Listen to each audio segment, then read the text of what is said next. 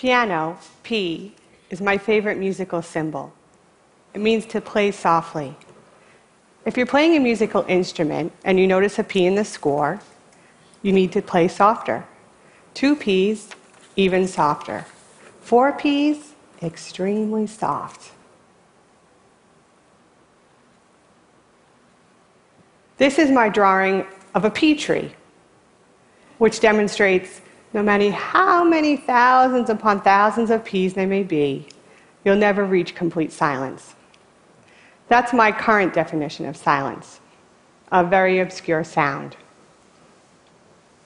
I'd like to share a little bit about the history of American Sign Language, ASL, plus a bit of my own background.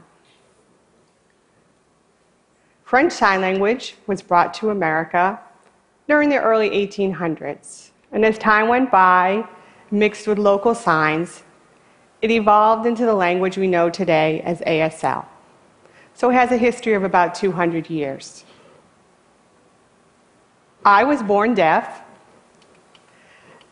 and I was taught to believe that sound wasn't a part of my life. And I believed it to be true. Yet, I realize now that that wasn't the case at all. Sound was very much a part of my life, really on my mind every day.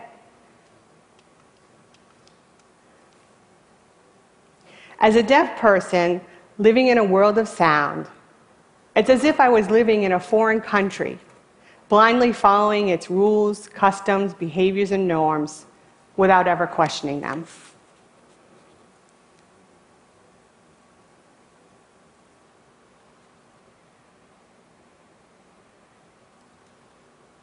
So, how is it that I understand sound? Well, I watch how people behave and respond to sound. You people are like my loudspeakers and amplify sound, and I learn and mirror that behavior. At the same time, I've learned that I create sound, and I've seen how people respond to me. Thus, I've learned, for example, don't slam the door, don't make too much noise when you're eating from the potato chip bag. Don't burp. And when you're eating, make sure you don't scrape your utensils on the plate. All of these things I term sound etiquette. Maybe I think about sound etiquette more than the average hearing person does. I'm hyper vigilant around sound. And I'm always waiting in eager, nervous anticipation around sound about what's to come next. Hence this drawing. TBD, to be decided. TBC, to be continued. TBA, to be announced. And you notice the staff, there are no notes contained on the lines. And that's because the lines already contain sound through the subtle smudges and smears. In deaf culture, movement is equivalent to sound.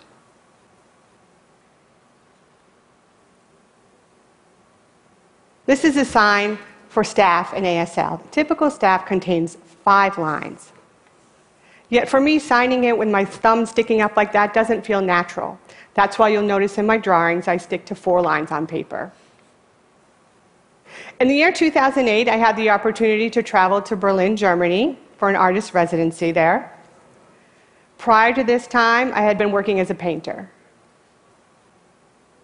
During this summer, I visited different museums and gallery spaces, and as I went from one place to the next, I noticed there was no visual art there. At that time, sound was trending, and this struck me.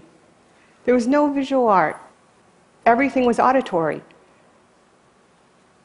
Now, sound has come into my art territory. Is it going to further distance me from art? I realized that doesn't have to be the case at all. I actually know sound. I know it so well that it doesn't have to be something that's just experienced through the ears. It could be felt tactually, or experienced as a visual, or even as an idea. So I decided to reclaim ownership of sound and to put it into my art practice. And everything that I had been taught regarding sound, I decided to do away with and unlearn. I started creating a new body of work. And when I presented this to the art community, I was blown away with the amount of support and attention I received. I realized sound is like money, power, control, social currency. In the back of my mind, I always felt that sound was your thing, a hearing person's thing.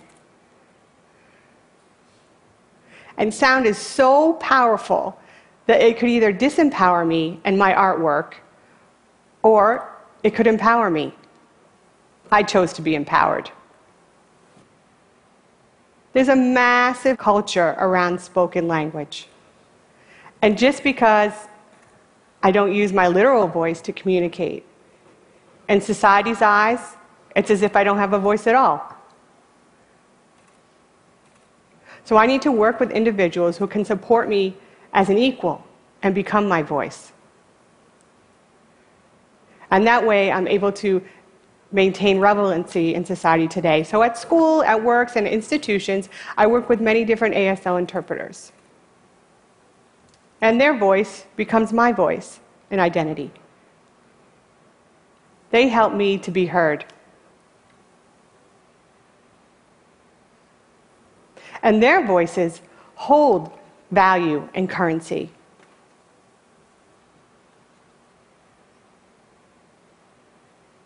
Ironically, by borrowing out their voices, I'm able to maintain a temporary form of currency, kind of taking out a loan with a very high interest rate.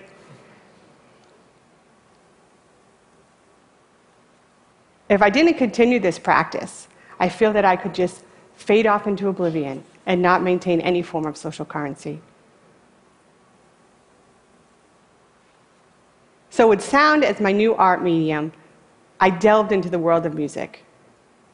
And I was surprised to see the similarities between music and ASL. For example, a musical note cannot be fully captured and expressed on paper. And the same holds true for a concept in ASL. They're both highly spatial and highly inflected.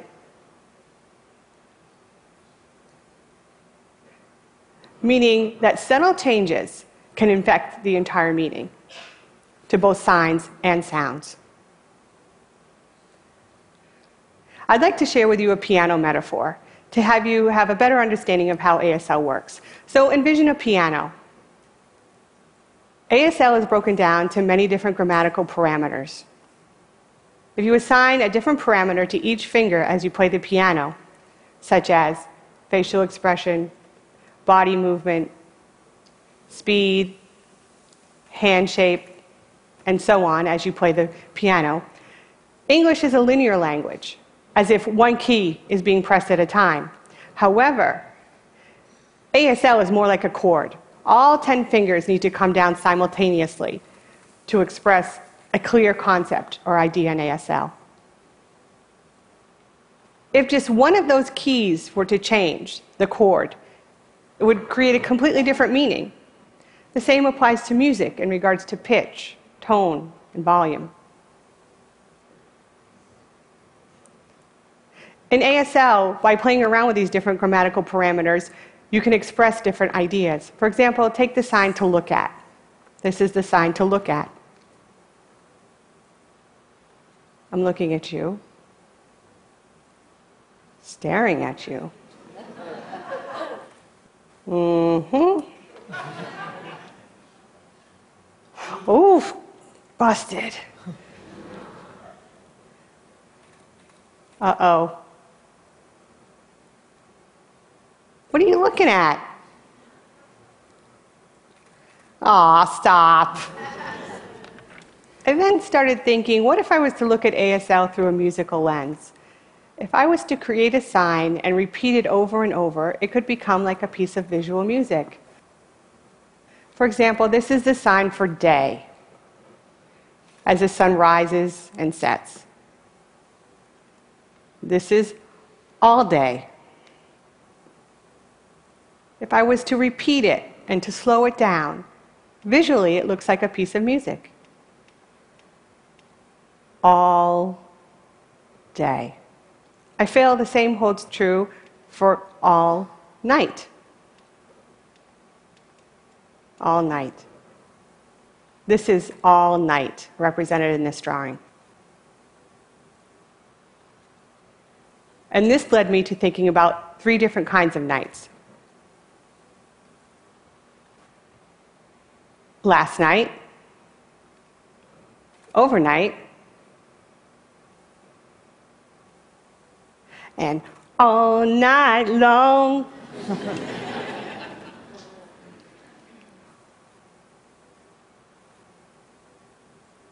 I feel like the third one has a lot more musicality than the other two. This represents how time is expressed in ASL and how the distance from your body can express the changes in time. For example, 1H is one hand, 2H is two hand. Present tense happens closest and in front of the body. Future is in the front of the body, and the past is to your back. So the first example is a long time ago, then past, used to, and the last one, which is my favorite with a very romantic and dramatic notion to it, once upon a time.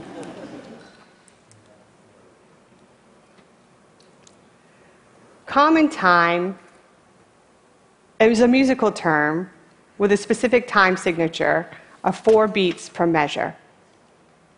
Yet when I see the word common time, what automatically comes to mind for me is at the same time. So notice RH, right hand, LH, left hand. We have the staff across the head and the chest.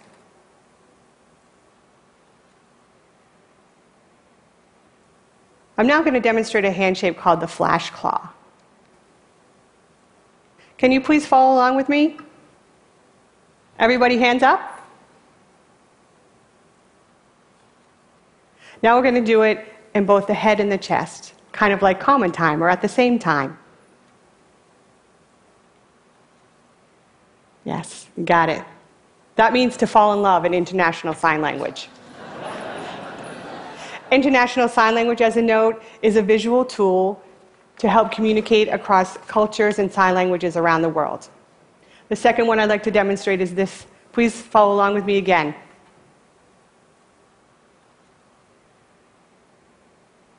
And now this.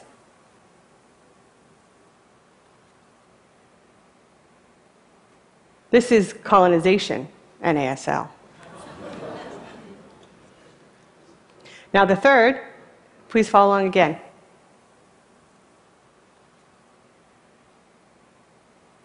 And again.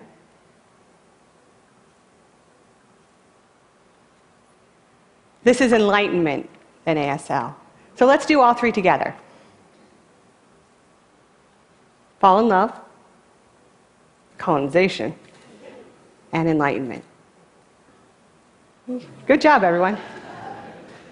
Notice how all three signs are very similar. They both happen at the head and the chest, but they convey quite different meanings. So it's amazing to see how ASL is alive and thriving, just like music is.